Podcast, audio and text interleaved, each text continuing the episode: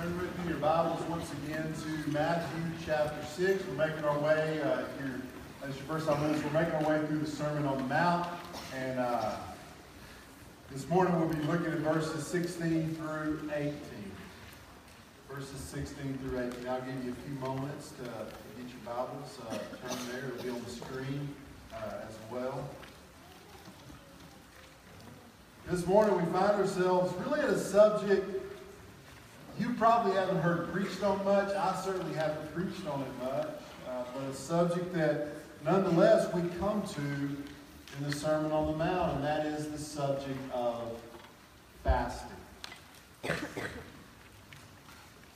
Here's what it says, starting on verse 16 in Matthew chapter 6.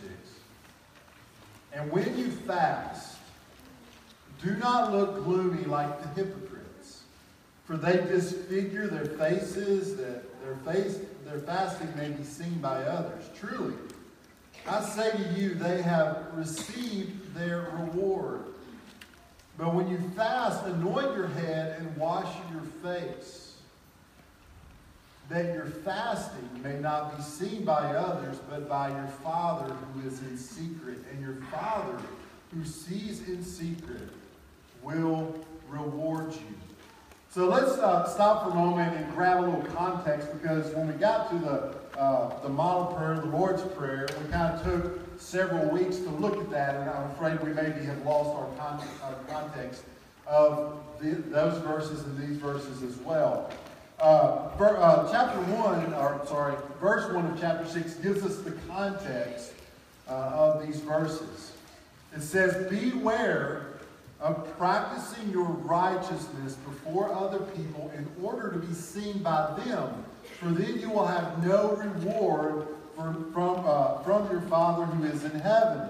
And so Jesus kind of introduces this tiny section of the Sermon on the Mount with that sentence. And then what he does is he offers us three examples of how we can take a religious practice and do it just to be seen by others. In verses 2 and 4, it's about giving.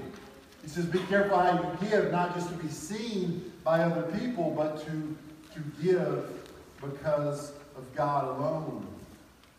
And then in verses 5 through 15, he talks about prayer, and how be careful how you pray. Don't pray just to be seen by other people.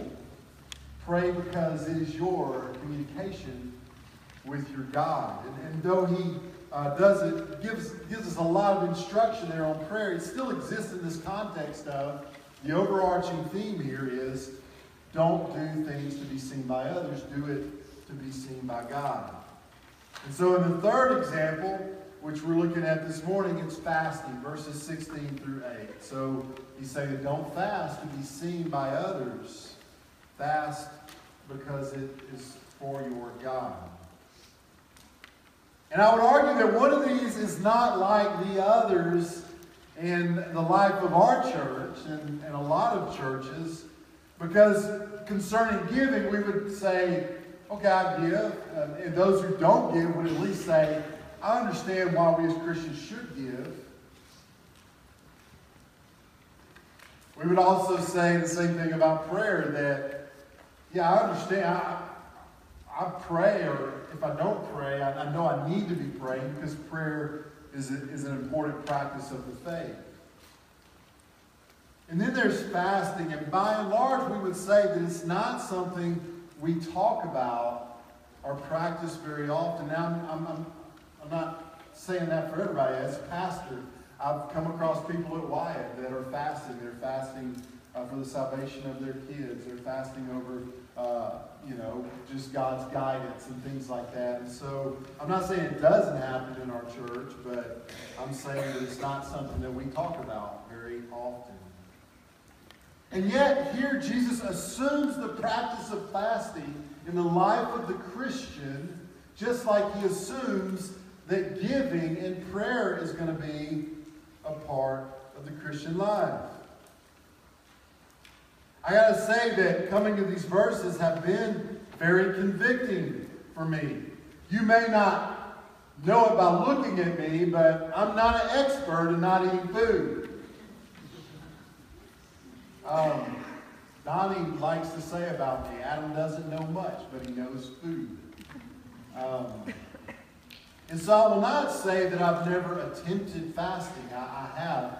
I'm not sure that I've ever been successful in really doing it in a biblical way that needs to be done, or staying with it as long as I said I was going to stay with it. There's been a lot of failure on my life. I will say this, in fasting for things other than food, there has been some moments where I've been successful and had some great spiritual benefits from that. We'll talk about that in a little bit. And so what I want us to do,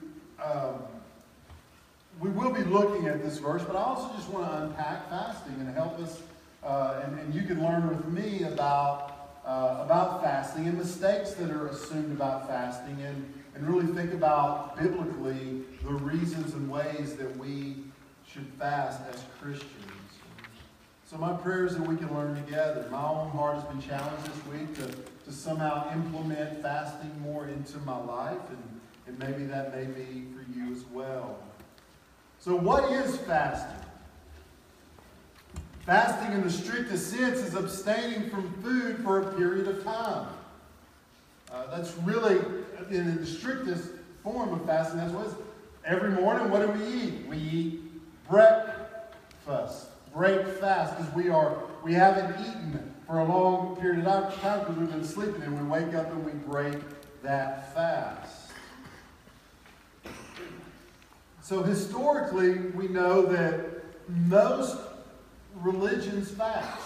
In almost every form of religion, there's forms of fasting. With Native Americans, you have fasting to try to bring on visions and things of that nature. And there's really, I don't know of many religions that in some form doesn't make some type of fasting part of that religious practice. So it's common among religious activity.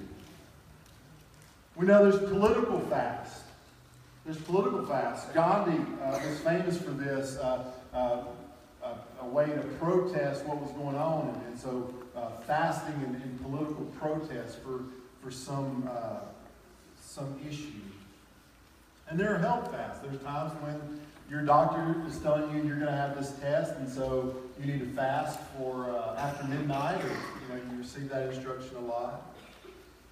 But we're most concerned, of course, with the biblical history of fasting. We see that there's a lot of fasting that goes on in the Old Testament. Now, there's only one commanded fasting to the people of Israel in the Old Testament, and that is the Day of Atonement, or Yom Kippur. And that was a 25-hour fast. This is really the only fast that God demanded happen every year of his people. But there was also lots of voluntary fasts. And usually fasting in the Old Testament was associated with moments of sorrow or impending judgment. I'm just going to give a few examples. And we can take these examples and multiply them throughout the Old Testament, find other verses, but just for example's sake. 2 Samuel 12, 16 through 18, David fasted and wept for his dying child. Remember, he had the child that he was going to have to lose because of his sin with Bathsheba, and he fasted and wept and mourned that child. In Esther chapter 4, verses 3 and 16, the Jews fasted when they were threatened with extermination at the hands of Haman.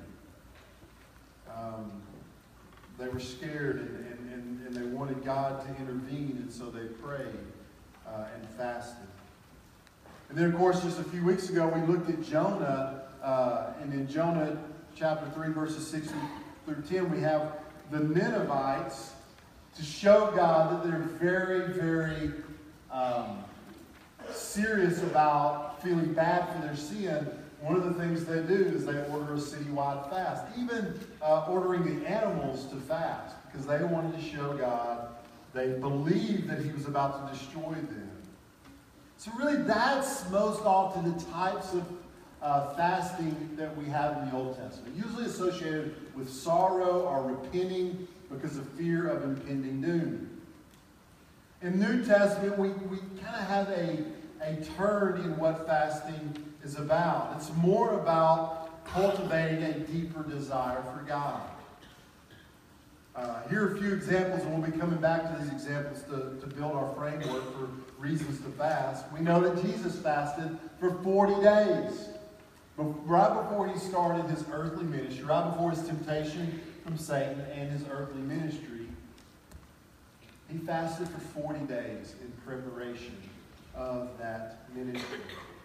We, of course, have our text here where Jesus is instructing people in how they practice their religion, and he says, when you fast, with the assumption that Christians are going to fast. Matthew 9, and again, we'll look at these in a moment, but Jesus gets questioned because they come to him and they say, look, John the Baptist's disciples, they're fasting. And so why do your disciples not fast? We never see your disciples are always eating, they're always drinking. They're not fasting. Why are they not fasting? And we'll see how Jesus answers that question, but it comes up in Jesus' ministry of why his disciples are not fasting. In Acts chapter 13, verse 1 and 2, in Acts 14, we have the leaders of the early church and members of the early church fasting about choosing leaders in the church and then fasting to prepare those leaders to be sent out. Now, we'll talk about this in a moment, too. Now, after Acts, in the New Testament, fasting is not mentioned in all the epistles, and I think we can make some observations from that. We will in a moment. I want to talk about mistakes concerning fasting. Mistakes, misconceptions about fasting. The first one I want to talk about is trying to force it on yourself or others when it is not born out of a desire to do so. Even in the Old Testament, when fasting was more prominent, it was almost always voluntary when it came from God handing it down. As we've already seen, there was only one required fast the entire year, and it was a 25-hour fast. Now, since Jesus mentions prayer, giving, and fasting together, we can say that Jesus saw fasting as part of the Christian life. But at the same time, while prayer and giving is all over the New Testament, it's all over the pastoral epistles when the churches are being taught how to live their lives, we see prayer and giving all over the place. We see fasting as absent. Now, I don't think that means that fasting should be done away with. It should be a part of the Christian life and a tool that Christians use. But it seems it doesn't exist on exactly the same level as things that are to be happening daily, such as prayer and giving of our time and our money and those types of things.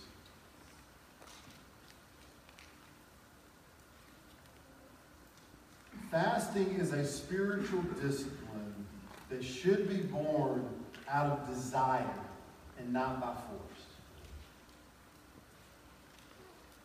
Okay, so it's something that, man, if you want to do it, do it. If you think it might be helpful and you don't really want to do it, pray for God to give you a desire to do it. But don't say, well, if I'm going to be more mature as a Christian, this is something I have to force myself to do.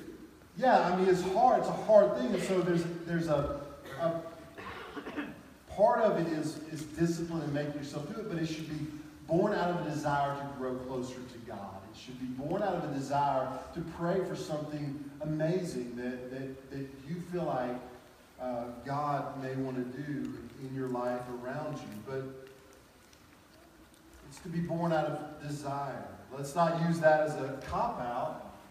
It should be something that we're spiritually open to in our lives. The second thing, which is clear from our text this morning, is doing it for show. It is something that not every Christian does. In fact, some Christians, due to health reasons, probably shouldn't fast, at least for any long period of time. And so since it's something that's not daily talked about or practiced as Christians, it's an easy thing to take pride in. It's easy to say, I've achieved a whole nother level of Christianity because I fast. Well, the problem is, with that attitude, is it is the exact heart of the Pharisee. We see that was a huge problem among the Pharisees. This is really, in many ways, who had kind of set the standard for hypocrisy and making sure everyone knew you were fasting. Like, I'm going to look as pitiful as possible so people know that I'm being godly in fasting. The parable of the Pharisee and the tax collector, if you remember that parable, it's in Luke 18, where you have a Pharisee who's telling, let's read it, in verse 11 says, "The Pharisee, standing by himself, prayed thus, God, I thank you that I am not like other men, extortioners, unjust, adulterers, or even like this tax collector. I fast twice a week. I give tithes of all that I give."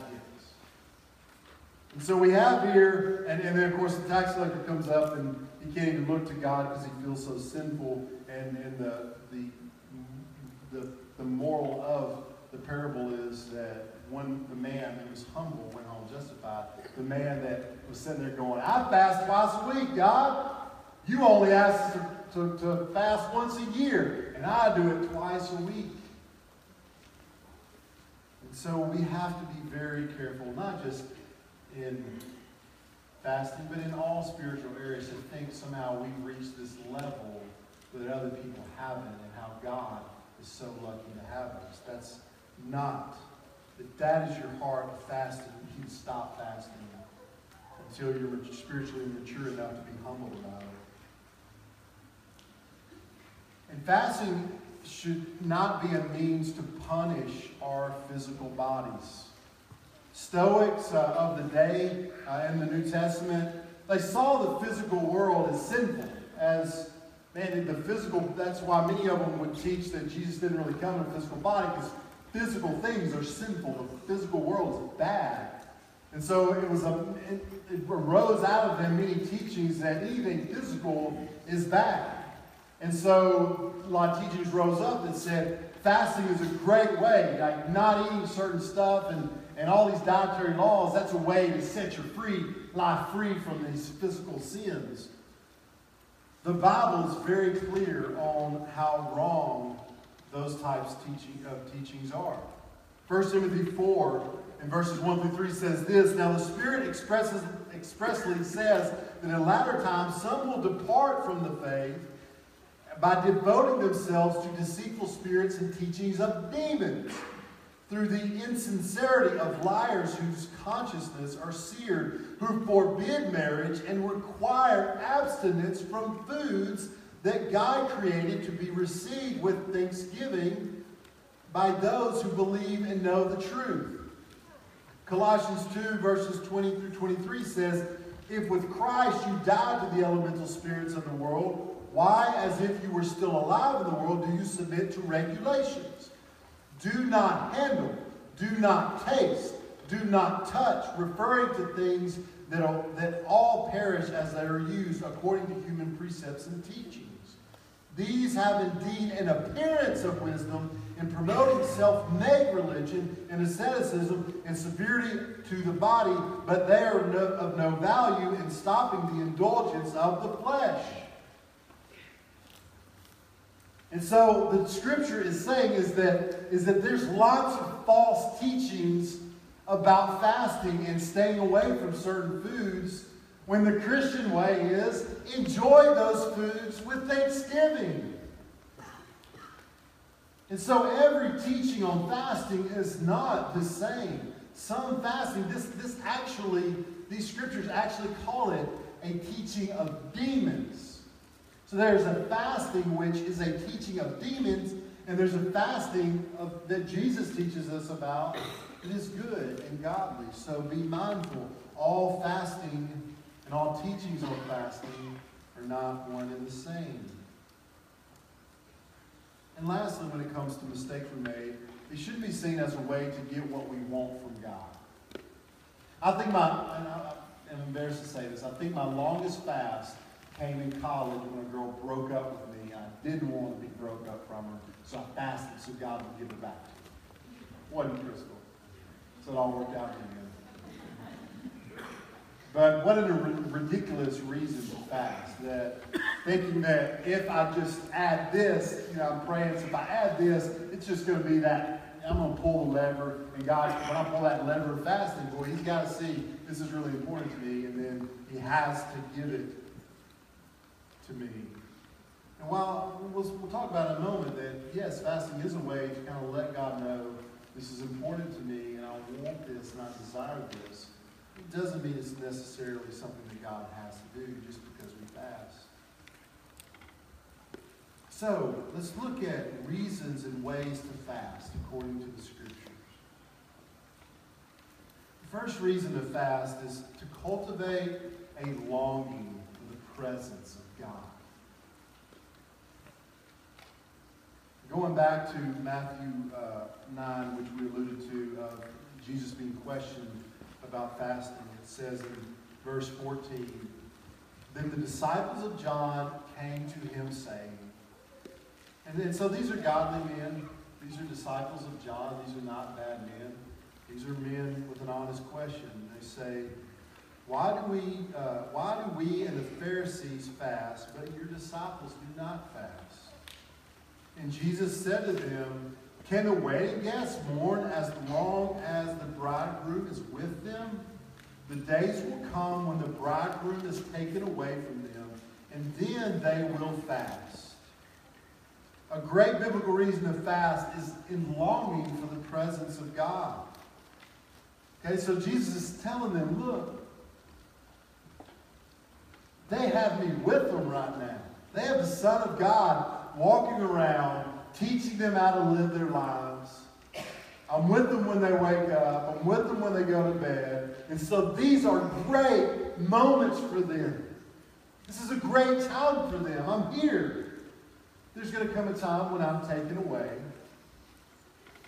and that's going to be a time where they're going to fast, and they're going to struggle with that absence from me. And so, according to this, I believe that when we feel distant from God, when we feel like we're trying everything and we're just not growing closer to God, that it may be a time to call some type of fast in our life as a way to pursue more the presence of God. Not with a punishing ourselves, but with a just longing for something more. Fasting should be about giving up something good, which is food, for something even better, which is Christ. And that is really kind of the heart of fasting after Christ. It's giving up something good so that you can get something better, and that is more of Christ and more of a longing for Christ. I've also heard of people in reference to this verse just do fasting and take a meal or so to pray for Christ's return. And I think that is operating according to this verse, that it's a longing for the presence of God in our lives. Fasting, another reason maybe to fast is to seek God's will on a decision or to seek preparation for an important task. We see this in Acts 13. The members of the church in Antioch. So this church is formed. And they want to figure out, well, what's next for us? What do we need to do? And so it says in verse 2, while they were worshiping the Lord and fasting, the Holy Spirit said, "Set apart for me Barnabas and Saul for the work to which I have called them." Then after fasting and praying, they laid their hands on them and sent them off. So the members of the church of Antioch were worshiping and fasting, and so God had brought this church together. They want to know what's next. What do we need to do now that the church of Antioch has come together? And they prayed, and they worshiped, and they fasted. And God revealed to them, send out Paul and Barnabas to go plant churches. And then after they get that word and understand that that's what needs to be done, they pray and fast some more before they send Paul and Barnabas out. And Paul, we see that Paul and Barnabas continue this practice, because in the next chapter, Acts 14:23, as they're going out and planting churches, it says in verse 23, and when they had appointed elders for them in every church, with prayer and fasting, they committed them to the Lord in whom they had believed. So they continue this task of, hey, we're fasting and praying to raise up these leaders and figure out who the leaders need to be. And we're fasting and praying as they go forward that God will be with them. So if you have an important decision to make in your life, if you're having trouble discerning what God's will is, it may be a time to use this great, amazing tool that God has given us in fasting. Now, and a warning, this is not, Christian fasting is not, I'm going to not eat food until I get some supernatural vision because my brain shut down because I'm not getting enough food. No, it's making sure that you couple your fasting with prayer and with making sure you're confirming God's guidance by the Scriptures. But fasting may very well be a great way, if you're just stuck and can't figure out where to go, just to take some time fasting to search out what God may have you do. Or if you have an important task ahead of you. Jesus himself did this before his earthly ministry. Maybe you have a mission trip coming up, and you want to take some time during your meals to not eat food, but to pray for God's work in that trip. Maybe you're about to set out on discipling someone one-on-one, and maybe you've never done it before, and you want to take some time every week to pray and fast over that issue. And lastly, fasting as part of seeking the answer to a prayer. This goes back to our text in verse 18, that your fasting may not be seen by others, but by your Father who is in secret. And your Father who sees in secret will reward you. So it seems like from our text that fasting can and does move God into action to answer the prayers of his people, to reward them. That fasting can have the benefit of rewards from God. Not automatic, not guaranteed, but it's certainly taught in Scripture that it can move him. It's a great way to just let God know this is very important to me. So important to me that I'm willing to spend time, in prayer over this thing over you.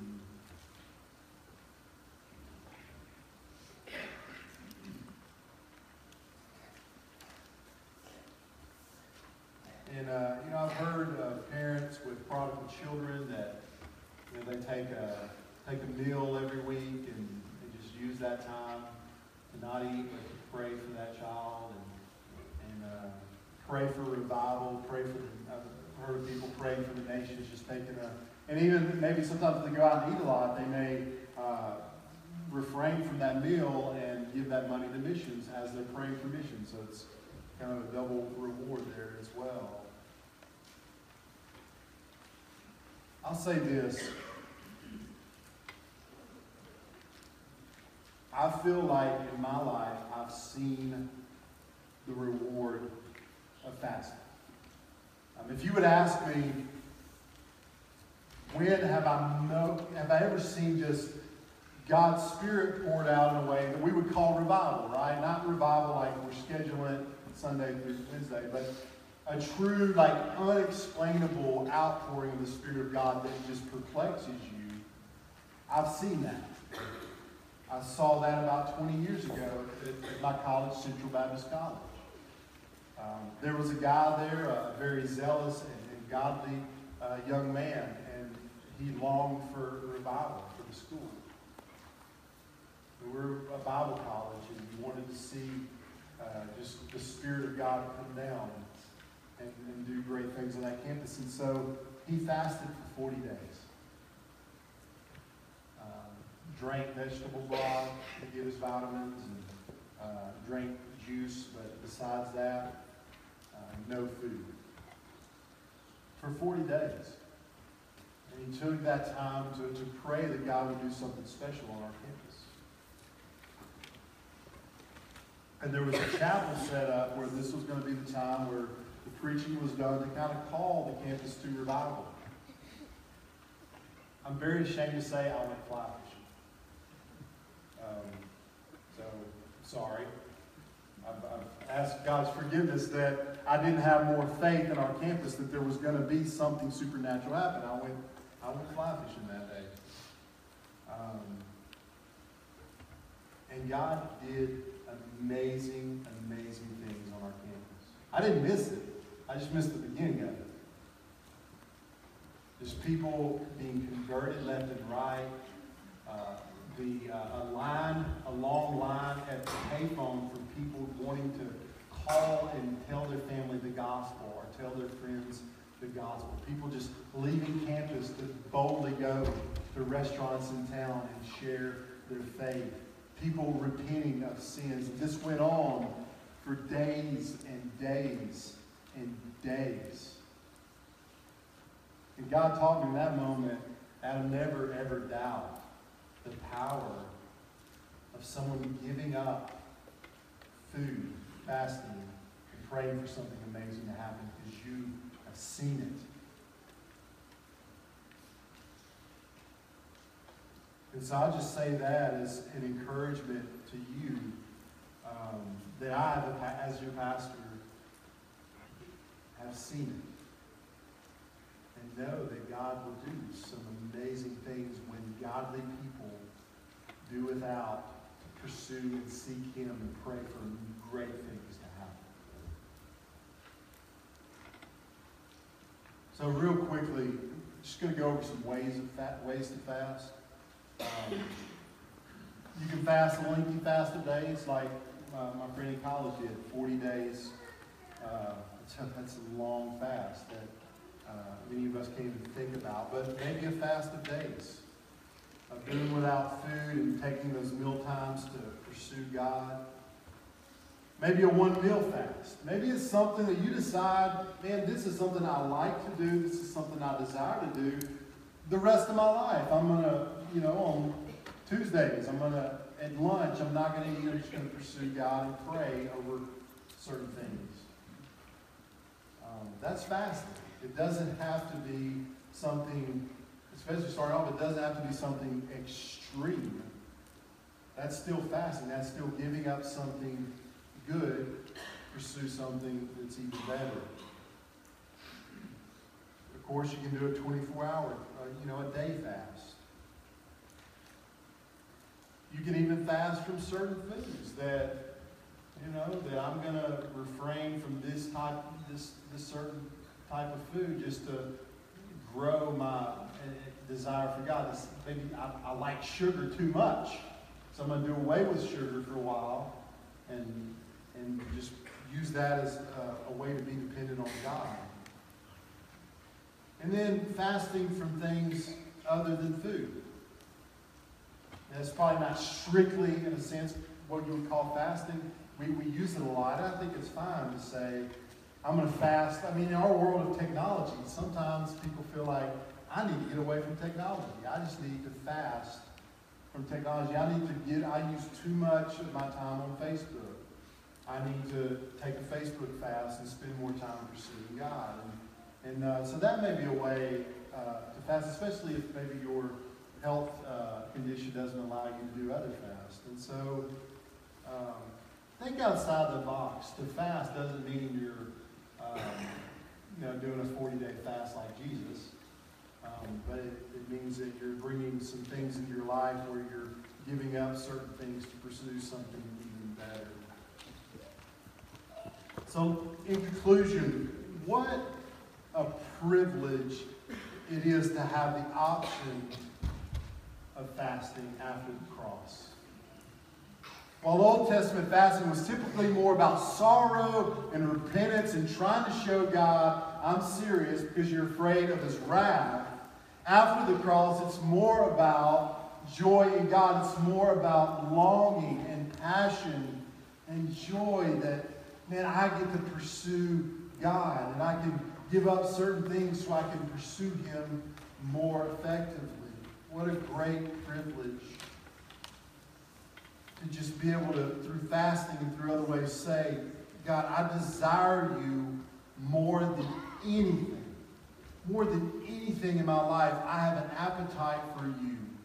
As much as I love food, I can give it up at times. If I can have You, if I can have more of You. Christian, I would ask you, do you cultivate a hunger for God? That's what fasting is about. Because we don't want to just not eat. That's where I failed a lot of times in fasting. I just didn't eat. But I didn't replace that not eating with a hunger and pursuit of God, cultivating an appetite for Him. Christian, whether you do fasting or as a means to do this or other means of doing it, do everything you can to cultivate a hunger and appetite for God that no other earthly appetite can compete with. Not food, not romance, not anything else can compete with your appetite for God. That's what fasting is about. So I would ask you as Christians, is that what you're doing in your life? Maybe you need to adjust if you're not. I would tell the lost, if you're here and you've never come to know Christ in the first place, and you've tried so many things in life, you've tried everything you can think of, and it hasn't satisfied you. I'm here to tell you this morning that there is a God who will satisfy your soul. That He died on the cross so that you could have His presence, so that He took on your sin and received the punishment for your sin so that He could place His righteousness on you, the righteousness of Christ on you, and therefore He could satisfy your soul. I close with 4 verses. John 6:35, Jesus said to them, I am the bread of life. Whoever comes to me shall not hunger, and whoever believes in me shall never thirst. Psalm 107:9. For He satisfies the longing soul and the hungry soul He fills with good things. Psalm 22:26. The afflicted shall eat and be satisfied. Those who seek Him shall praise the Lord. May your heart live forever. And Psalm 16:11. In your presence there is fullness of joy. At your right hand are pleasures forevermore. So please stand, Christian. Do you have a hunger for God? Lost person that's never known Christ, listen, He will satisfy your soul. Respond, I'll be right here and I would love to talk to anyone who would like to talk this morning. There are people around you that would love to talk to you about these things. Respond however God's placed on your heart to respond this morning. Dear Heavenly Father, God, I thank You that You are better. that you are better than anything on this earth. You're better than food, physical romance. God, you're better than the prettiest sunset that we see on this earth, sunrise. God, you're better than our favorite things on this earth. God, help us to live lives that demonstrate that. God, help us to be hungry, to have an appetite for you above all earthly. God, I pray if there's anyone here who doesn't know you, that they would respond to you this morning and to receive the satisfaction that they've been trying to find in so many other things. God, I pray that someone would walk away from here gaining satisfaction in you. God, move in this moment. In Jesus' name I pray.